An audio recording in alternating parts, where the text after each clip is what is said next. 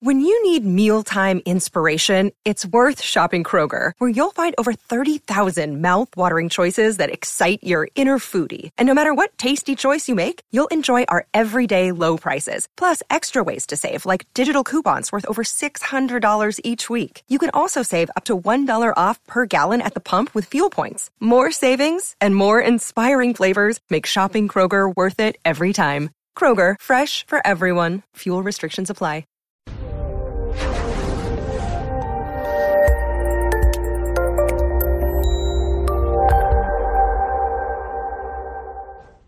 Welcome to the presentation, everybody. Today we're going to be talking about Love Me, Don't Leave Me, addressing fears of abandonment. This is Counselor Toolbox, bringing you practical tools for recovery from mental health and addiction issues. This episode was pre recorded as part of a live continuing education webinar. CEUs are available on demand for this presentation through our sponsor, All CEUs. Go to allceus.com slash counselor toolbox to register. So, what we're going to try to get out of this presentation is a broad overview of the way that we can help clients increase awareness of their story, including beliefs about behavioral reactions to situations that trigger their fear of abandonment. We'll do, do this by helping them learn about what fear of abandonment is, which means we've got to learn about it. We will explore the concept of schemas or core beliefs and examine common traps in thinking, reacting, and in the relationships that cr- we create, not only with others, but with ourselves.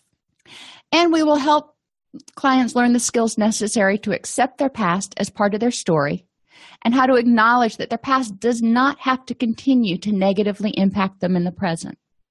So, how does abandonment impact recovery? Regardless of whether you're talking about addiction or depression or anxiety, abandonment issues can be there, and they're often there in one way or another. So, we need to be able to address this and figure out exactly what it is that's causing dysfunctional relationships and what it is that triggers this fear inside our particular clients. Connection is a basic human need we don't just grow up and all of a sudden we can become hermits and we're perfectly fine. Some people just give up, but most people need some sort of human connection. Extroverts tend to need more human connection than introverts in that we draw energy from other people. Um, introverts are just fine with one or two other friends that they see occasionally. So that's going to be important to consider when you're talking about abandonment issues and why one person develops them where another one doesn't. As infants and children, survival was dependent upon the relationship with the primary caregiver. When a child is born, when a child is two, when a child is six, they can't just run up to the grocery store, buy what they want, and come home and fix themselves food. They can't pay to put a house, a roof over their head.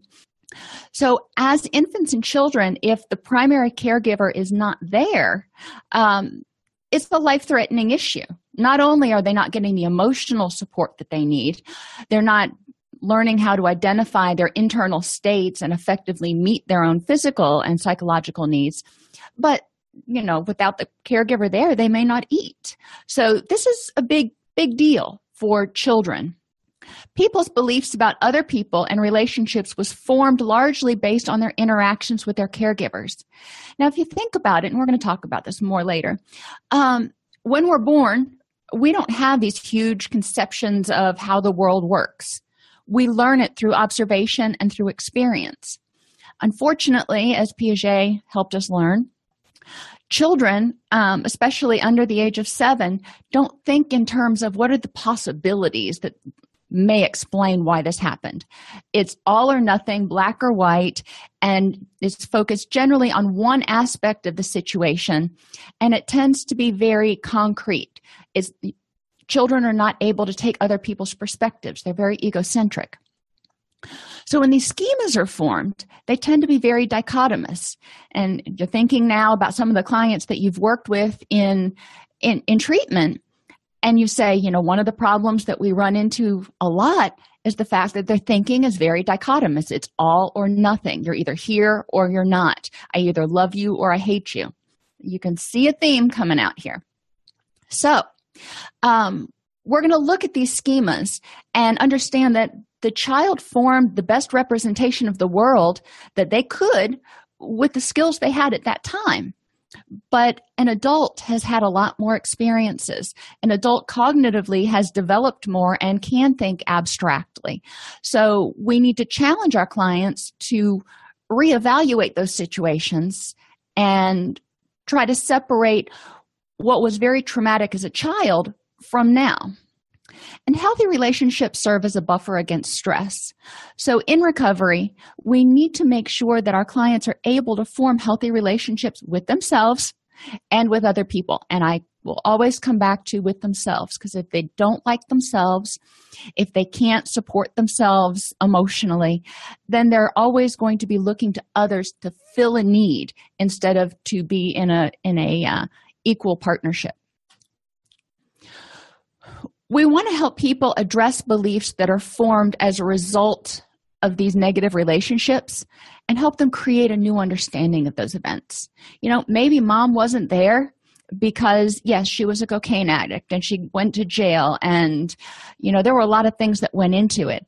A child sees that as the child's fault because it's egocentric. Mom went away, it must be, be because of me.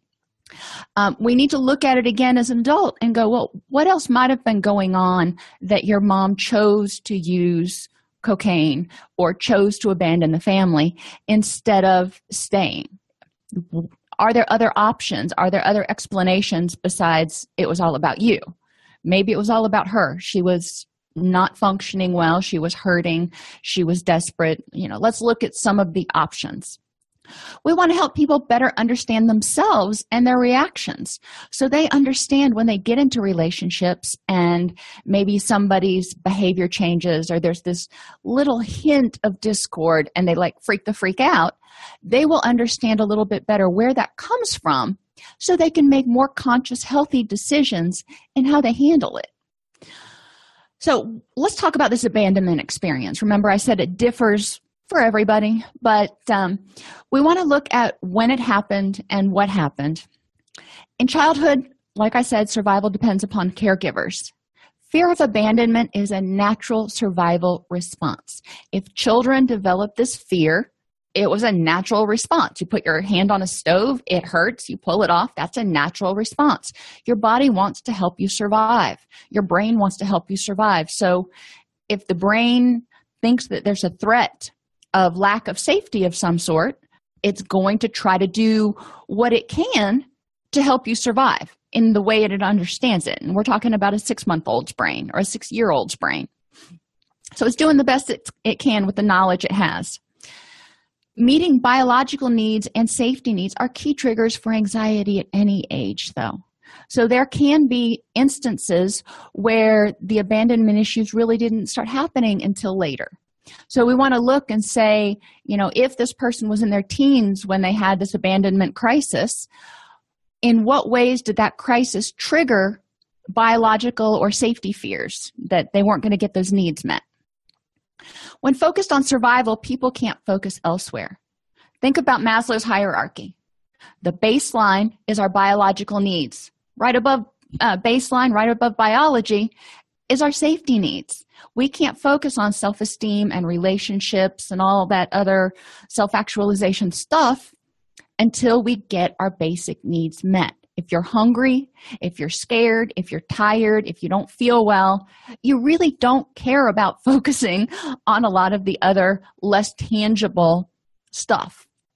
So we need to help people understand that it makes sense what's going on. It's not necessarily the best reaction now, now that you're older and you have other tools, we can choose how those experiences currently impact you. But um, it, it's important to understand that right now you're reacting based on those dichotomous schemas that you formed when you were, you know, a child, however however old you were in the insecurely attached child when a when there wasn't a parent there to say it's okay and teach the child how to self-soothe every situation is a crisis. They go from 0 to 150 in the drop of a hat. Because it automatically triggers those primitive survival fears. Now remember schemas are the way we kind of conceptualize world the world. Um, when we think about perceptions and attributions, when we go out into, um, you know, you go to a college campus, your schema, you have a schema formed that says, okay, on a college campus, this is kind of what I would expect to see. You know, young people anywhere from the age of 18 to 26 milling around carrying school books. That makes sense to me. If you show up at the college campus and everybody there is over the age of 50 and nobody has any books and they're all just kind of milling around aimlessly you're going to scratch your head and go wait a minute. This doesn't make sense in my schema. So schemas are basically a shortcut to help us predict what's going to happen. So we aren't hit quite as much by this the unknown. You know i don't know what to expect when i show up at the college campus. We have an idea. Maybe not the right one but we have an idea so what causes this abandonment experience in infancy and early childhood a lot of times caregivers were away for long periods of time and i am not trying to point fingers and say anybody's wrong or bad or anything. I just want to point out that extended absences, if they are not handled well by the remaining parent, can lead to an abandonment experience. And that's the key. The remaining parent is able to mediate this response. In the case of soldiers who go overseas, they're deployed for six months, 18 months. That's a really long time for a child um, but there are ways to handle that. So I'm not saying that every child of a soldier has an abandonment experience. That is so not true. But it is important to understand. Um, people who are away for long periods because of work. Maybe they travel and they're they travel and they're gone for two, three, four months at a time. Again, if the remaining parent is able to help the child negotiate and navigate, especially if they're able to still contact the traveling parent, it's a much different experience than if the traveling parent just disappears and shows back up whenever. Um, parents go to jail. It happens. If the child is able to visit the parent in jail, it may help. Sometimes the child may feel, uh, rightly or wrongly, that whatever the parent did, they chose to do in spite of because they loved that activity or they loved that substance. Usually it turns out to be addiction more than they love the child themselves. And this is a big issue we have in early recovery with clients who have addictions is helping them reforge those bonds with their children who are like well why did you choose that over me um, some parents choose to abandon the family.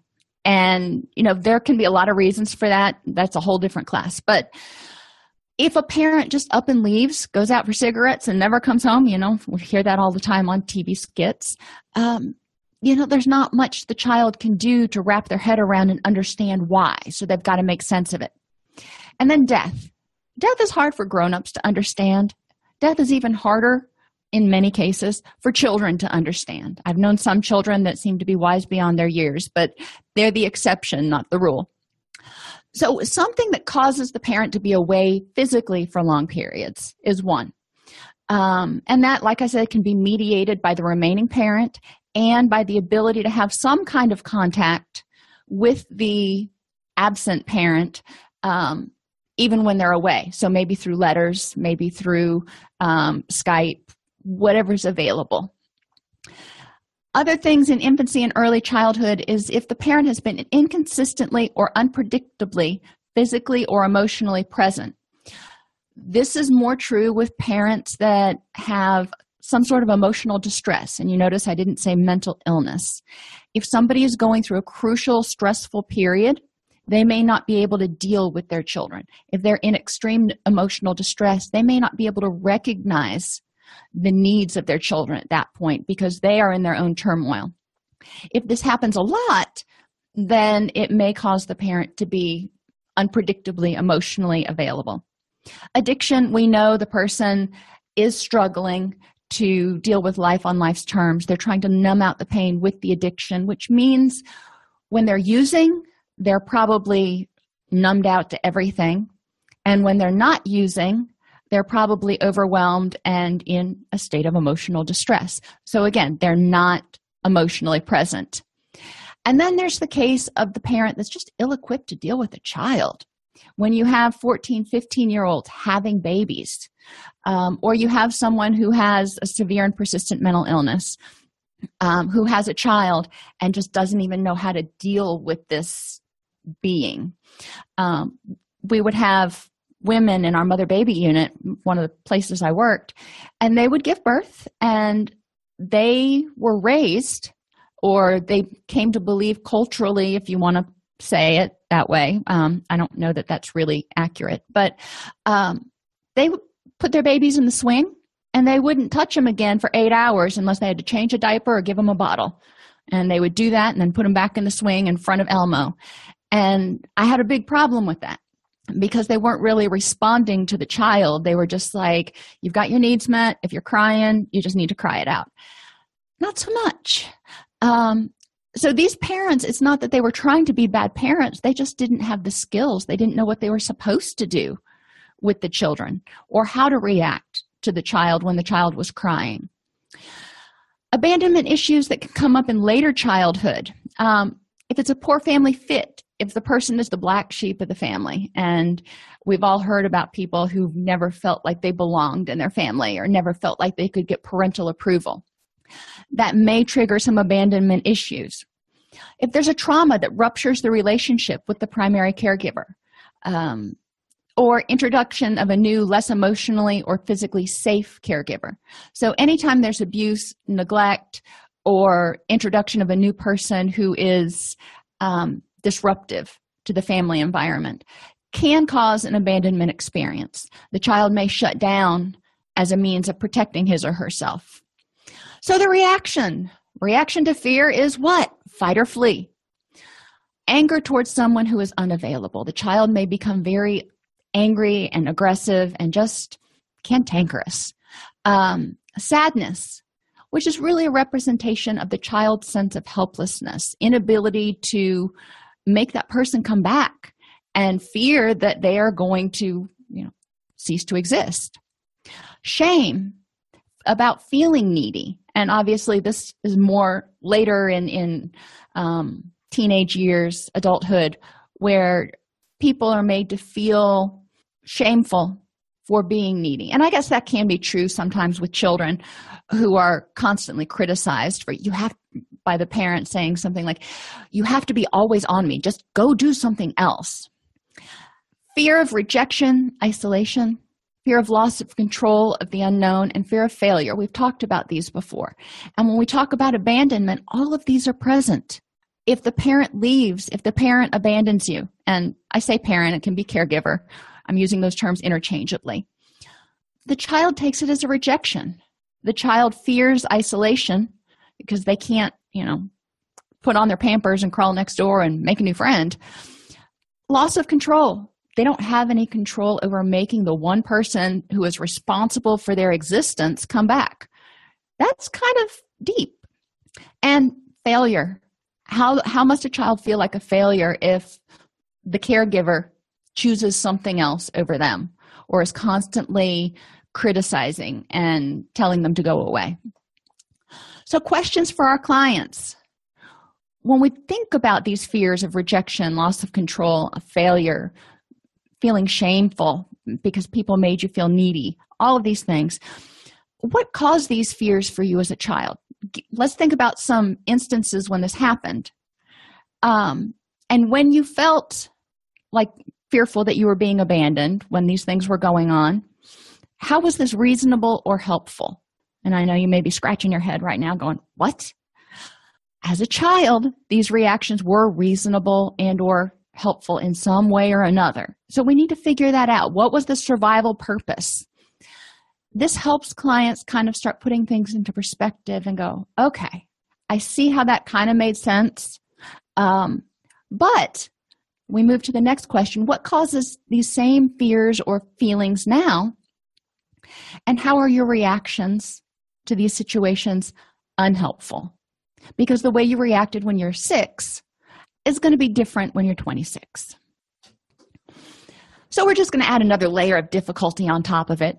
Based on their temperament, children need different types and amounts of caregiver interaction. And if you've had children or you've been around children or if you've worked in a classroom, you know this. You know that there are children who are wide open constantly. Um, well, not constantly. My son, when he was awake, he was wide open. I mean, it was like there was no middle ground. He was either sleeping or wide open.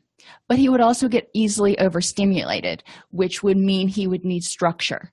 And in order for him to start understanding that, you know, we had to work with him to help him understand what it meant when he started feeling a certain way so he could identify before he would melt down and do something differently.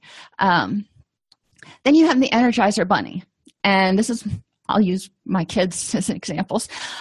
My daughter wasn't wide open, she was constant. But she, like, I swear she never slept. Um, when she was awake, she had this steady, moderate pace of inquiry and play and everything else. I mean, she was a good girl. She was she was a wonderful child. But she just she never really took a break. She just kept going and going and going. And you know, as a parent, I've got one that's wide open and all over the place, and then I've got her who's an energizer bunny. I'm going, oh my gosh, some days. So I can see how parents get overwhelmed sometimes. Um, these children re- require different types of interaction. Haley, my daughter, she really didn't need a whole lot of interaction. She was more of an introvert. You know, she was inquisitive. She would read books, she would play, she would do pretend stuff. And, you know, she would gladly engage with you, but it wasn't like she had to have your constant interaction. Sean, on the other hand, would take my hand and he would lead me over somewhere and he'd go let's do this mommy or let's go do that mommy or sit down and play with me mommy. So he was wide open but he expected me to be wide open with him the whole time. And i would get overstimulated.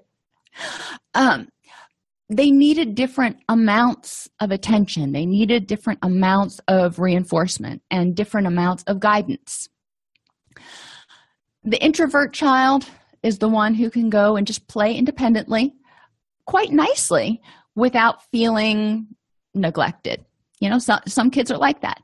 The extrovert child is the one who always wants you to play with them. And they are just it's not that they are angry or that they can't do it themselves. They just want to share it with you. Understanding what the kids need and finding a way to help them harness that and understand their needs um, is important in early childhood. It's not like you can tell the, the extroverted child, no, I need two or three hours to just let my hair down. So you need to go do something, watch Barney for a couple hours, and we'll be fine. That's rejecting to the extroverted child who just desperately wants to interact with you and learn. By the same token, you know, I feel I need to put the little caveat in here.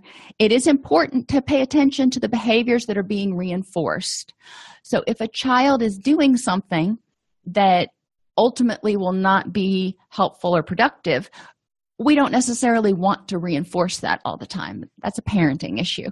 Um, what we're focusing on is how did the child feel? And how can we address those issues that may come up for the person now? And schemas. I talked about it a little bit earlier Based on their needs and caregiver reactions, children form schemas or core beliefs about the world and others. If they go to mom and they ask her to play and she always says no, then they're going to learn that the world is rejecting. It's not a safe place. If they fall down and mom responds right away and gives them a hug, they're going to learn the world is a safe place. If they fall down and the first reaction of mom is get up, brush yourself off, and go back and play, that's more dismissive. And obviously, those are two ends of a very broad spectrum. But this helps children understand how people will respond when they are needy, when they need to be comforted, when they need some positive reinforcement. How are other people going to react? Now, children up to the age of seven have very primitive cognitive skills. Children 8 to 12 are developing these skills. We can't expect them just to magically turn 8 and be like, okay, I can think abstractly. That's not how it works. They start developing the ability to think abstractly. So we don't want to assume that once they hit eight, magically they think like an adult. Doesn't happen. That being said, children in general think dichotomously. It's all or nothing. They're egocentric. Whatever happens is a result or impacts on them, and they think about how it impacts them. So if it makes them sad, they assume it makes others sad. If it makes them scared, they assume it may make others scared. If something happens and people run away or people abandon them, a lot of times they assume it had something to do with them. By the same token, children can only focus on one aspect at a time. So they can't go, all right, let's consider this situation here. You know, mom and dad are fighting all the time, and dad's been drinking a lot, and he just lost his job, and um, yada, yada, yada. So maybe dad just needed to take a time out. That's not how a child thinks. A child thinks, daddy's here, daddy's angry all the time. I wonder if I were a better child, maybe he'd be happier. Daddy went away. I guess I didn't make him happier. So they're only focusing on one aspect. They're not able to a- abstractly think about all the potential reasons, um, which means that they're focused on some very misleading information.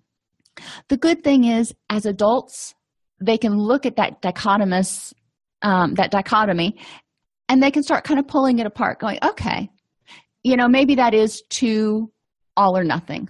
Let's look at some alternatives.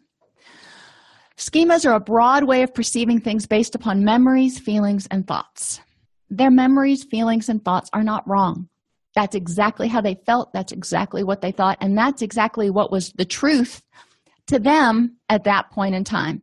I'm not, we don't want to take that away from them. What we want to say is, how are you going to deal with how it impacts you now? I've dealt with hundreds of clients who've had lasting resentments and anger and abandonment issues towards their caregivers and family of origin. And that concept of forgiveness is really difficult, um, especially when there are abandonment issues and everything else going on. Helping clients look at it from a different perspective and maybe look at possibilities that what happened wasn't their fault. Maybe look at possibilities that the parent did not have the tools to do the job at that particular time. Sometimes, and you know, I'm couching this as much as I can because obviously it's not with every client, but sometimes I've found this to be very helpful in encouraging clients to take a more um, healthy view of the present. They can't change the past, but is holding on to this anger and resentment really worth their energy? Schemas that trigger abandonment fears center around the self. Their a person's acceptability. Or are they going to be rejected? They center around the self's lovability. Am i lovable or am i going to be isolated and living with 30 cats the rest of my life? The self. Am i competent? Can i do things? Can i succeed? Or am i a failure? And adaptability. Am i adaptable? Can i deal with changes? Can i deal with the unknown? Or do i have to hold on as tight as I can to the reins of control because I cannot deal with ambiguity. These are all things that children learn as they grow up. You know, that, that's the, if you look at Erikson's models, you know, we talk about trust and mistrust and um, um, industry versus inferiority. The child learns as they're growing up that they can go out and they can try things and they can explore things. And yeah, sometimes they're going to fail, but they can always come back to the safe, welcoming arms, if you will, of their primary caregiver in a healthy relationship. You never knew that Piaget and Erikson would keep coming up, even in, you know, clinical practice. Schemas that trigger abandonment fear center around others as well. Are others, remember we said it forms their schemas about a lot of things growing up. Are others accepting or do, do other people tend to be rejecting distant cold and unable to handle my needs? Am i just overwhelming? Do others tend to be absent or present? Do others tend to reward competence or do they always find fault? Are others predictable or are they unpredictable? If you have a schema that says other people are going to be rejecting, they're going to be absent emotionally or physically, they're constantly going to be critical, and then they're going to be unpredictably available, it makes you not want to hang out with other people.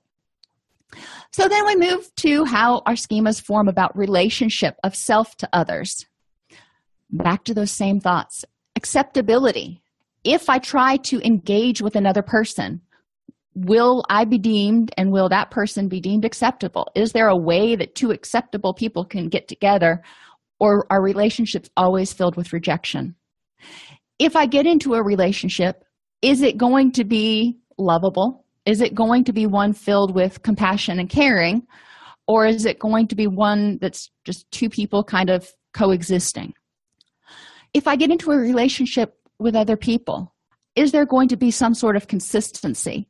or is this relationship going to be all over the place if i get into relationships you know i never know from one minute to the next if my partner will be there. And if i get into a relationship do i have any control over whether that person stays around or not? So with all those schemas and all those things that are forming in the kid's head there are attachment styles. And as they try, start viewing the world and others and relationships, they start developing these attachment styles. In the ideal situation, the child develops a secure attachment style, seeks the caregiver for comfort, is upset when the caregiver leaves, especially in new situations, but's happy when the caregiver returns. And I think I've told this story before. Uh, when my son went to preschool, I walked him in the first day and I had vetted the school and I felt really positive about it and everything. I walked him in the first day and I handed him off to his teacher and she took his hand and she, very wonderful, pleasant woman. And uh, he cried. Oh, did he cry? So I went around the went around to the other side where he couldn't see me on the other side of the wall and I cried. Oh, did I cry? The very next day. Can I tell you the very next day? I took that child to preschool I handed him off to his teacher. He grabbed her hand, he looked at me, and he waved and he said, Bye bye, mommy. See you at three o'clock. Excuse me? So again, I went around the wall and I cried and I cried. you know, after that, it was like, okay, he's securely attached. He knows I'm going to come back. And this is a good place for him. He feels secure. He feels safe in this place. He doesn't need to cry and whine. Um, in a, secure attachment, the child learns that to trust that others will be responsive. And when we talk about caregivers here, we're also talking, you know, as the child grows, those caregivers kind of expand to include teachers and people they spend a lot of time with. They learn to be self reliant and try things, but know they can return to home base if they fail or if they're scared. They learn to adapt to a variety of situations because children are curious, so they by nature will kind of push that envelope. They learn how to deal with stress and have relatively accurate expectations of others. So, in a secure relationship, if something happens and the child feels rejected, he goes back and sits with the caregiver, and the caregiver kind of decompresses and helps him process what's gone on. Now, he may not understand it all, you know, understand everything that's being said, but the takeaway message he gets is that not everybody is always wanting to play or not everybody is always there. It doesn't necessarily mean it's you. Um, those are words to very very young children. As children get older the words start to have more meaning as they get less egocentric. Then we have our two problems. Avoidant. The avoidant child has a rejecting or a harsh caregiver. They depend, le- depend less on the caregiver for security.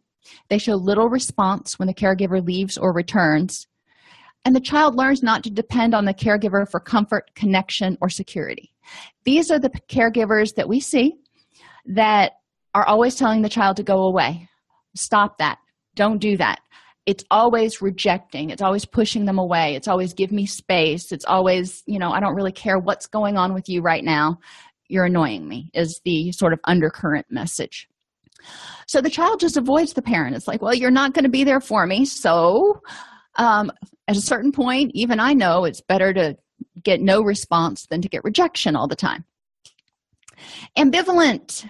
This is the inconsistent or chaotic caregiver. Sometimes the caregiver's there and responsive. Sometimes the caregiver's rejecting and harsh. Sometimes the caregiver's not there at all.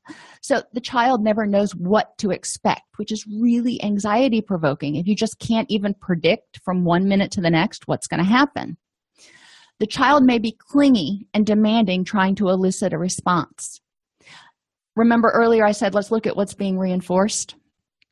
Negative attention is better than no attention. So if the caregiver is kind of emotionally or cognitively in their own little bubble, and the child starts clinging and demanding and throwing a hissy fit, and they get attention from the parent, guess what? The child has learned this is how I get mom's attention.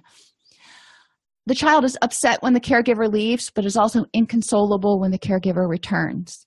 Maybe because the child is going, Well, I don't know if you're going to be mean caregiver, so I should be avoidant, or I don't know if when you're going to disappear again. All I know is the world is out of control and I never know if you're going to be here or be gone. All these things put together create a situation where the child may develop some core beliefs about relationships and abandonment. The first one is an abandonment belief all people leave. That one's pretty simple. Second one is mistrust. People will hurt, reject, or take advantage of me, or just not be there when I need them. So I can't trust anybody. I can't rely on anything. Emotional des- deprivation. I don't get the love I need because nobody understands me, cares about me, or even tries to meet my needs. Defectiveness. If people knew me, they would reject me. Think about how many clients have communicated something like this in session. I can't let people know about these thoughts or feelings because I'm not acceptable. Failure. I don't measure up. I'm not able to succeed. One thing I want you to notice is the all or nothing language in these schemas all people leave. It's not some people leave when they're having a bad time, it's all people leave. Mistrust. People will hurt and reject me, period. There's, there's no caveats, there's no conditions. It's, that's the way it's going to be. These core abandonment beliefs are that dichotomous state right now. Now, we can alter those in, in therapy, or, I mean, people can do it on their own, but they need to know what to start working with and what to alter. We can help people change the all or nothing language in these schemas and say, okay, people leave, that's true, but some people stay. So let's look at why some people leave and why some people stay, which is kind of where we're going now. So, what do we do with these clients? Well, when these um, fears are triggered, we go to the fight or flight response. So, fight responses basically communicate you don't want to leave me because. So there's aggression, hostility, blaming, and criticizing. Dominance or trying to control the other person, bully them into staying. You can't leave me. You won't leave me. Recognition seeking to get attention, validation, or approval. If I am all that and everybody wants to be with me, then you won't leave me. Manipulation and exploitation through seduction, lying, or justifying making excuses for others' inappropriate behavior, and clinging and chasing. You are not going to leave. You don't want to leave me, and I'm going to prove to you why. The flight reaction more communicates, you know what? I don't care if you leave, because guess what? Everybody leaves. Withdrawal, physical or emotional, including addiction. And we can talk about drug addiction, we can talk about behavioral addictions. Basically, it's anything that can help the person escape from this pain and this fear and this anger that's being triggered by their thoughts of abandonment. And distraction. They will do whatever they can to distract themselves. So, now that we're got all that kind of under our belts, how do we help clients deal with these core beliefs? The first one, abandonment. All people leave. Some questions that we might ask clients is what does it look like to be available? If you say all people leave, okay. So if somebody didn't leave, what would that look like? What does it look like if somebody's available? Because we don't want to just lump everybody together. Who in your past left you or was emotionally unavailable? What did they do to make you feel rejected or abandoned? And what are some alternate expl- explanations. What else was going on for that person at that time? And sometimes, if you go to the um, cognitive processing therapy challenging questions worksheet, and you can Google that, but it walks you through some very poignant questions to help challenge some potentially irrational beliefs or even schemas. My goal here in asking these questions of clients is to encourage them to start looking at possibilities that maybe not everybody leaves all the time. Yes, it happened in the past, but was it about you? Um, who in your past has been available to you emotionally? It may be nobody, you know, and generally that's the first response you get is no one. Um, listen for clues throughout the therapy sessions about people who might have been there. Uh, who in your present, in the present, you know, back there, lots of abandonment in the present, we want to create a situation that's not filled with abandonment. So, who's available to you emotionally? And it may not be a lot of people because my guess is, and my experience is, people with a lot of abandonment issues shut people out. So they don't let other people be there for them emotionally. But this is something we can think about.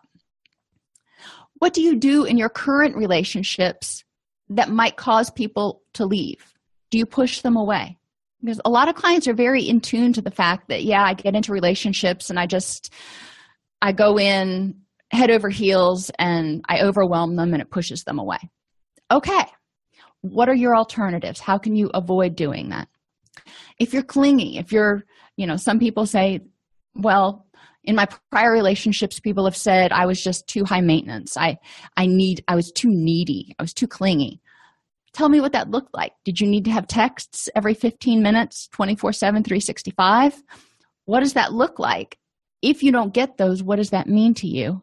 And how can you make it so it's workable in an adult relationship where people have responsibilities? What would be a reasonable step down that would still help you feel safe, but not be overwhelming to the other person? The mistrust schema People will hurt, reject, take advantage of me, or just not be there. Okay, so again, let's start out with the positive. What does it look like if someone is trustworthy and safe? Because these are the people we want in our life. If you start having them identify what that looks like, then they might be able to say, you know, my friend Sally, that sounds an awful lot like her. People with abandonment issues, even if somebody is trustworthy, even if somebody is compassionate, will tend to look and see the negatives because they fear getting hurt again. They fear abandonment. So, those criteria, those characteristics may be there in some of their current relationships, but they're overlooking them because they're seeing what they expect to see abandonment, hurtfulness, etc. Who in your past was untrustworthy and safe? What did they do that taught you people were untrustworthy or dangerous? and what are some alternate explanations you know now that you look back at it we probably need to deal with whatever this issue is that created the abandonment fear. As an adult can you understand it differently? Um, who in your past has been trustworthy and safe? Even sometimes maybe not all the time. Um, who is in your present is available and trustworthy? We've already talked about what it looks like. So now we can say okay now that you've talked about what it looks like what a safe person looks like is there anybody in your life that meets that criteria mostly. What do you do to yourself that is unsafe or dishonest? Ooh that's a big one. Because most of our clients lie to themselves. I don't need anybody. Hmm. Do you not need anybody or are you more afraid of getting hurt than you are of being alone? So that can be a whole therapy session in and of itself.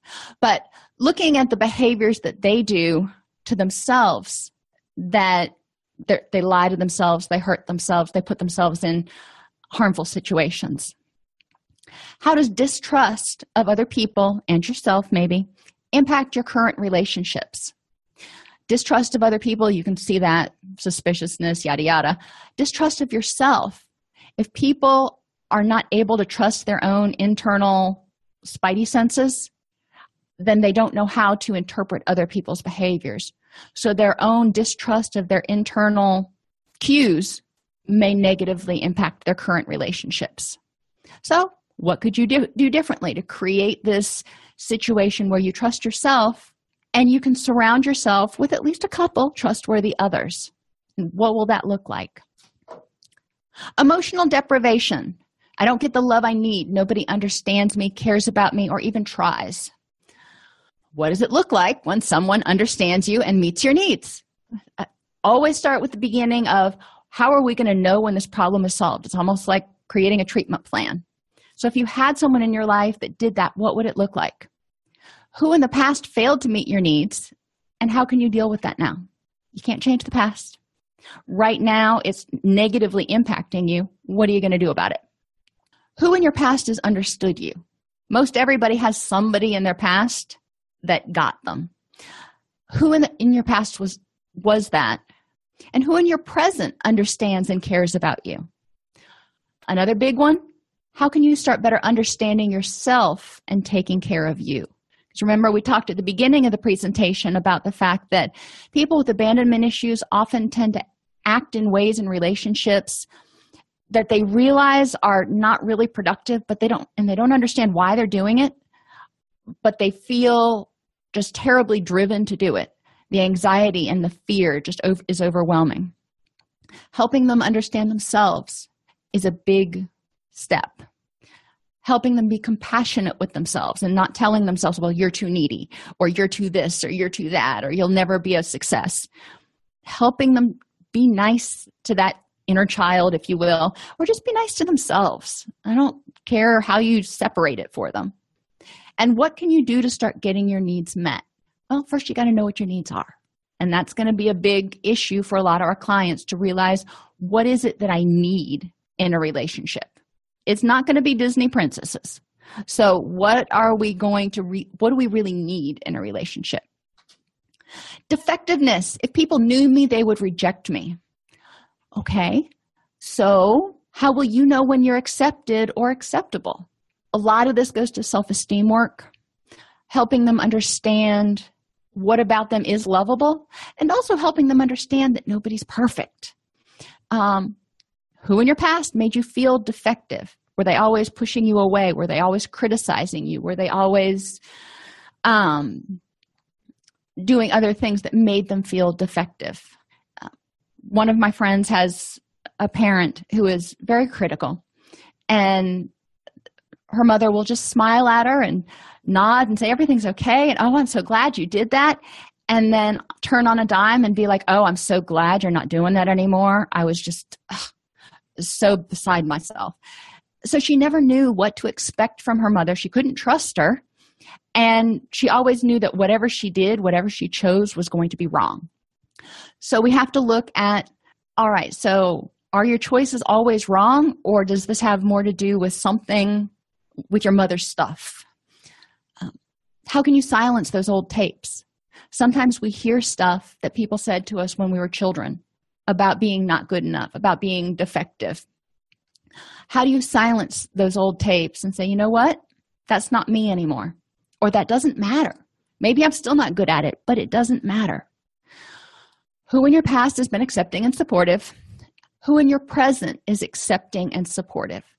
And it may be um, between different things. You may have somebody at work who's accepting and supportive of what you do at work. You may have somebody in your family or your friends who's accepting and supportive, and you guys just enjoy taking your kids out to the park and hanging out together it may not be an across the board accepting and supportive, especially if the person's not in a long term relationship with someone and has divorced themselves, at least, you know, theoretically speaking, from their family of origin.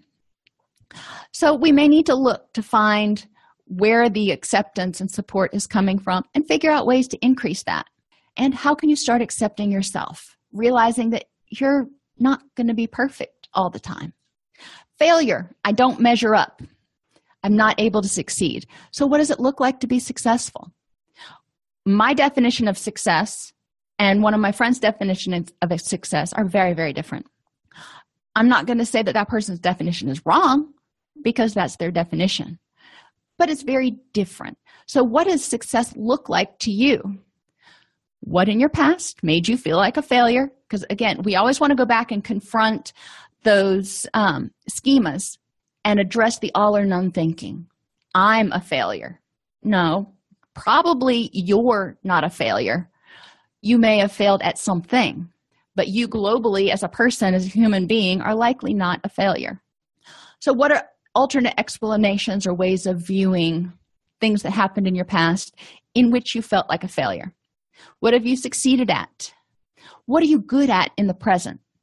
A lot of our clients are really, really good at minimizing their positive things and going, oh, you know, um, I suck at this, this, and this. And you're, you're like, well, you got promoted to vice president.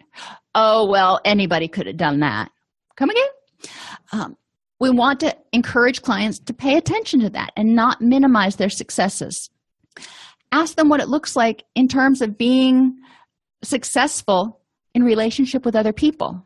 Ask them who are three successful people you know and what makes them successful in your eyes. You can have them talk about whether success equals happiness. So, if success means being the richest and having the biggest house on the block, does that mean if you get that, are you going to be happy? What does, how does that equate? Another way of asking it, and these are all different ways of kind of asking the same question, so you can be a politician for a while. What do your kids need to do to be successful? You know, if they have one standard for themselves and another standard for everybody else, and they're holding themselves to a higher standard than they would hold anybody else to, which often happens, this is something that we want to point out. Because as long as they're telling themselves they're a failure and they don't measure up, that's what they're going to project. Triggering relationships. A lot of times, people with abandonment issues get into relationships that are unhealthy. Um, or they may get into relationships that are healthy that don't last long because they are so unhealthy either way if they get into a relationship and the, any of these behaviors come out it will likely trigger abandonment issues if they're in a relationship with an abandoner someone who's unpredictable unstable or unavailable you can see where that can be a problem. Now it's important to remember that everybody is going to be unpredictable at times but it's whether it's a pattern or an exception. Getting into a relationship with someone who's abusive they're untrustworthy unsafe. The depriver is detached or withholding. The devastator is someone who's always judgmental, rejecting, and critical. And the critic is also critical, but also highly, highly narcissistic, always putting themselves as perfect and painting you as anything but. So, questions we want to ask clients How do you exhibit these behaviors? Because guess what? they probably have some of these behaviors in their repertoire. They can start working on them now so they don't create the same negativity in future relationships. In what ways are these present in your current relationships? Sometimes people with abandonment issues will be highly critical in order to keep other people kind of at bay. Um, in what ways were these present in your primary caregiver relationships? So, we want to look at patterns because patterns can be undone. Behavioral triggers, abandonment or mistrust, can be triggered if there's a change in someone's behavior. And it may have nothing to do with the relationship, but a person with abandonment issues will be like, You used to call me every day, and it's been 36 hours and I haven't heard from you. So you must be getting ready to leave. Not getting constant reassurance if that's something that is in that relationship. Or maybe they don't even get that far in relationships because if they get into a relationship and three days into it they're not getting constant text messages they're like well that person doesn't like me or that person's unavailable and they sign them off. The other person's relationships feel threatening. So if you're in a relationship and your friend your significant other wants to go out with other friends or talks about friends at work and those always feel threatening it may be a behavioral trigger for core abandonment issues. And if you're hypervigilant, if the person's hypervigilant to rejection and disconnection and they see it in everything their partner does, that's probably a result of abandonment schemas that need to be addressed.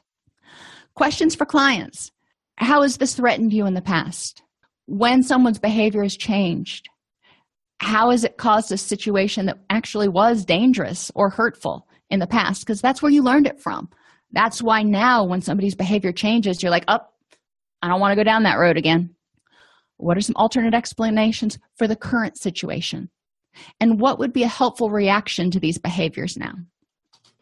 Defectiveness and failure. And I'm going to pick up the pace a little bit because we're running short on time. Criticism, unexplained time apart, absent or inconsistent reassurance, and failure. So, questions for clients. Again, how has this threatened you in the past? What are alternate explanations? And what would be a helpful reaction to these behaviors now? Because something in the past taught them that when they get criticism, it means they're about to be abandoned. Envisioning activity. I love this one because it's positive.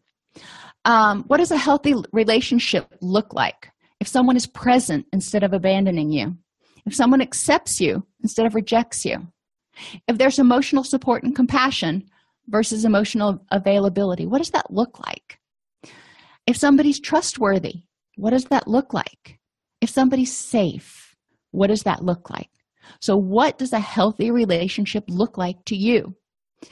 And how can you create this relationship with yourself? You need to be present, consistent for yourself, accepting, compassionate, trustworthy, and safe to yourself before you can start really interacting healthfully with other people. And then, how can you work on creating this relationship with others? What can you do differently now in order to develop the relationship you want? Mindfulness questions. People need to remain mindful of what they're feeling and what's triggering it so they can address those abandonment issues as they come up because they will be triggered from now until doomsday. And as they learn to deal with them, as they learn to address them, they will have less power each time. They need to ask themselves, Am I safe now? If not, what do I need to do to get safe? Is this bringing up something from the past? If it is, okay. How is this situation different? How am I different now than I was back then? And or how can I silence my inner critic? How can I silence that alarm system going off? Finally, since I'm feeling kind of wonky and is being triggered by these abandonment issues, whatever they are, we've answered all those questions. What would be a helpful reaction that moves me towards my goal of having a healthy, safe, consistent relationship and a more positive emotional experience instead of this constant anxiety and worry? So, core beliefs about self, others, and relationships are formed in early life. Due to children's lack of knowledge, other experiences, and primitive cognitive abilities, these core beliefs are often dichotomous, which creates problems in later life. Core beliefs can be formed around events and experiences outside of conscious memory, and identifying and being mindful of abandonment triggers in the present can help people choose alternate, more helpful ways of responding.